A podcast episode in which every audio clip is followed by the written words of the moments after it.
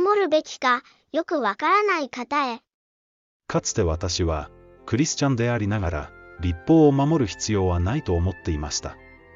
もっと正確に言うと、互いに愛し合いなさいというキリストの立法、これだけが有効で、あとは無効になったのだと考えていました。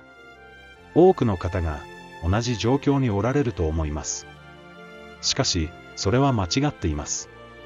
これは命に関わる大切なことですから、慎重に聖書から確認してみましょう。無立法主義の出所。立法が無効になったという考え方は、次のような聖句から来ています。私たちは、こう思う。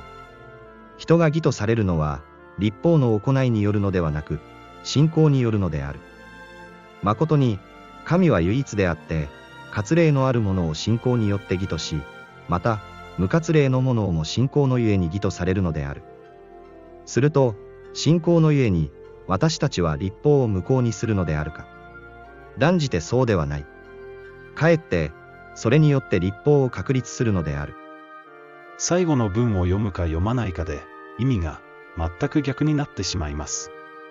パウロは、信仰によって立法が無効になることは断じてなく、むしろ立法を確立するのだと教えています。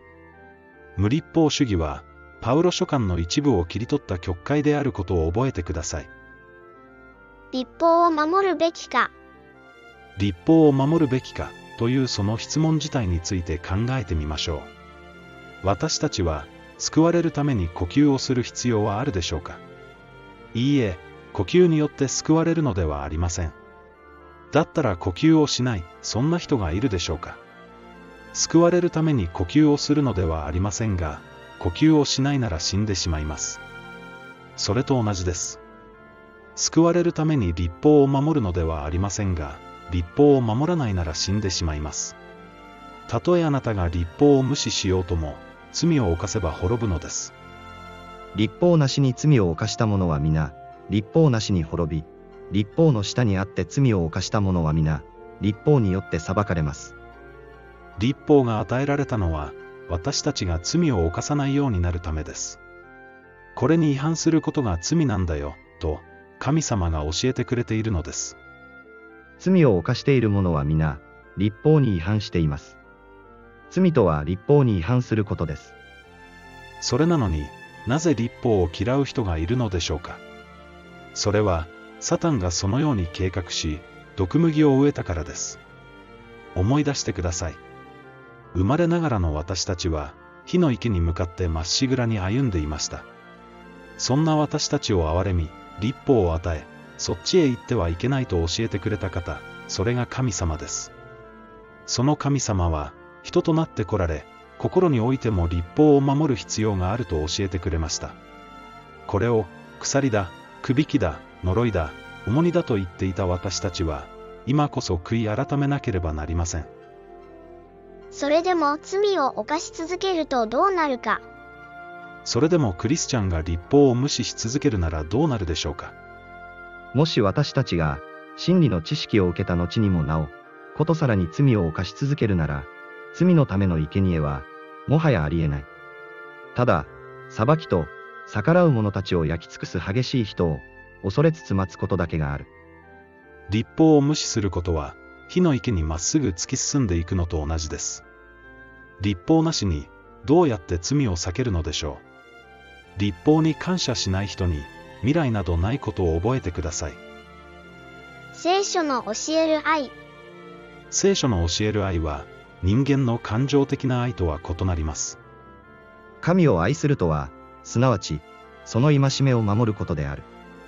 そして、その戒めは難しいものではない。戒め、エントレーという言葉は、多くの場合、実戒のことを指します。戒めはあなたの知っている通りである。殺すな、勧誘するな、盗むな、偽証を立てるな、欺き取るな、父と母とを敬え。するとある人は、こう言うでしょう。いいや、戒めとは、互いに愛し合うべきこと、それだけであると。その根拠というのが、以下の聖句です。その戒めというのは、神の子、イエス・キリストの皆を信じ、私たちに命じられたように、互いに愛し合うべきことである。しかし原文には、ひな、それは何々のため、というギリシャ語があり、本当はこう書いてあります。また、これは彼の戒めである。それは、御子、イエス・キリストの名を信じ、互いに愛するため。そのために、彼は私たちに戒めを与えた。互いに愛し合うために、戒め、エントレーが与えられたと書いてあるのです。翻訳は、人の思惑によって変えられてしまうことを覚えてください。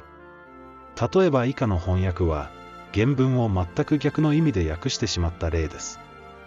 キリストが立法を終わらせられたので、信じる人は皆と認められるのです。この翻訳は、長らく人々の目にさらされてきました。天地が滅び行くまでは立法の一点一角も廃れないという種の言葉を何十年も否定し続けてきたのです。とはいえ、さすがにひどい間違いだというので、今は修正されています。立法が目指すものはキリストです。それで、義は信じる者すべてに与えられるのです。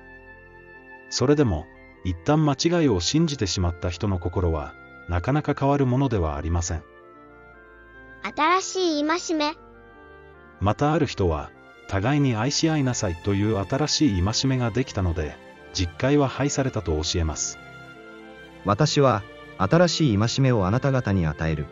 互いに愛し合いなさい。私があなた方を愛したように、あなた方も互いに愛し合いなさい。本当に、この新しい戒めは、実戒を廃したのでしょうか？互いに愛し合うことのほかは、何人にも借りがあってはならない。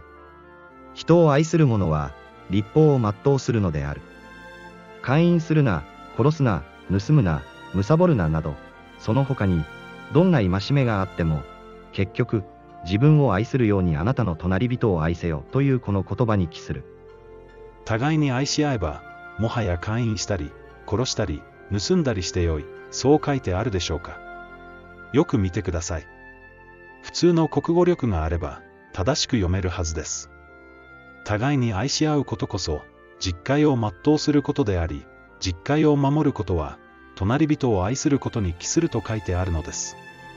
このことを、弟子たちはちゃんと理解していました。愛する者たちよ。私があなた方に書き送るのは、新しい戒めではなく、あなた方が初めから受けていた古い戒めである。その古い戒めとは、あなた方がすでに聞いた御言葉である。書き送られたのは、古い戒めだとあります。それを、新しい戒めとして、もう一度書いているのです。すなわち、実戒を愛によって実践すること、それが新しい戒めだと聖書は教えているのです。もう騙されないでください。サタンは、まるで立法が悪いものであるかのように、私たちの心にすり込みます。そんな欺きからは、今日で解放されてください。このようなわけで、立法そのものは聖なるものであり、戒めも聖であって、正しく、かつ善なるものである。立法は、神様が作った良いものです。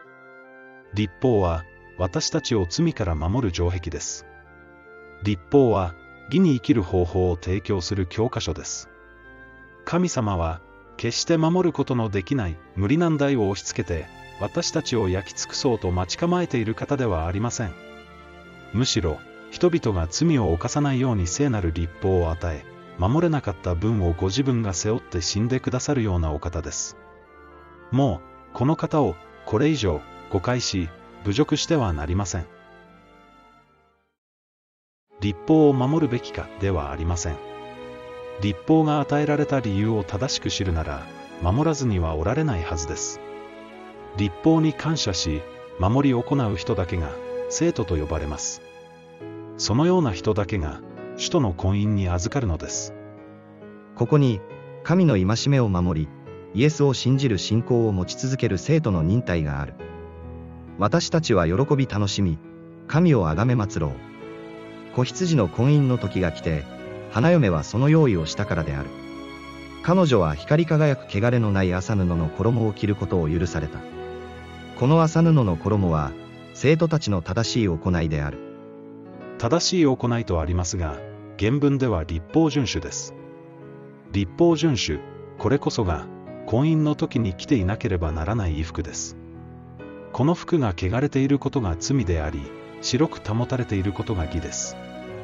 これは主がくださった衣です。この衣を私たちは白く保ち、万が一汚れてしまったら、子羊の血で洗ってもらう必要があるのです。再臨の日、真っ白な婚宴衣装を着ていないなら、その人は外の暗闇に放り出されてしまうでしょう王は客を迎えようとして入ってきたが、そこに礼服をつけていない一人の人を見て、彼に言った。友よ、どうしてあなたは礼服をつけないで、ここに入ってきたのですか？しかし、彼は黙っていた。そこで、王はそばの者たちに言った。この者の手足を縛って、外の暗闇に放り出せ。そこで泣き叫んだり、はがみをしたりするであろう。招かれる者は多いが、選ばれる者は少ない。この数少ない先民に、あなたは選ばれなければなりません。そのためにも、間違った教えを捨てて、聖書に立ち返りましょう。正しいのは、いつだって聖書だからです。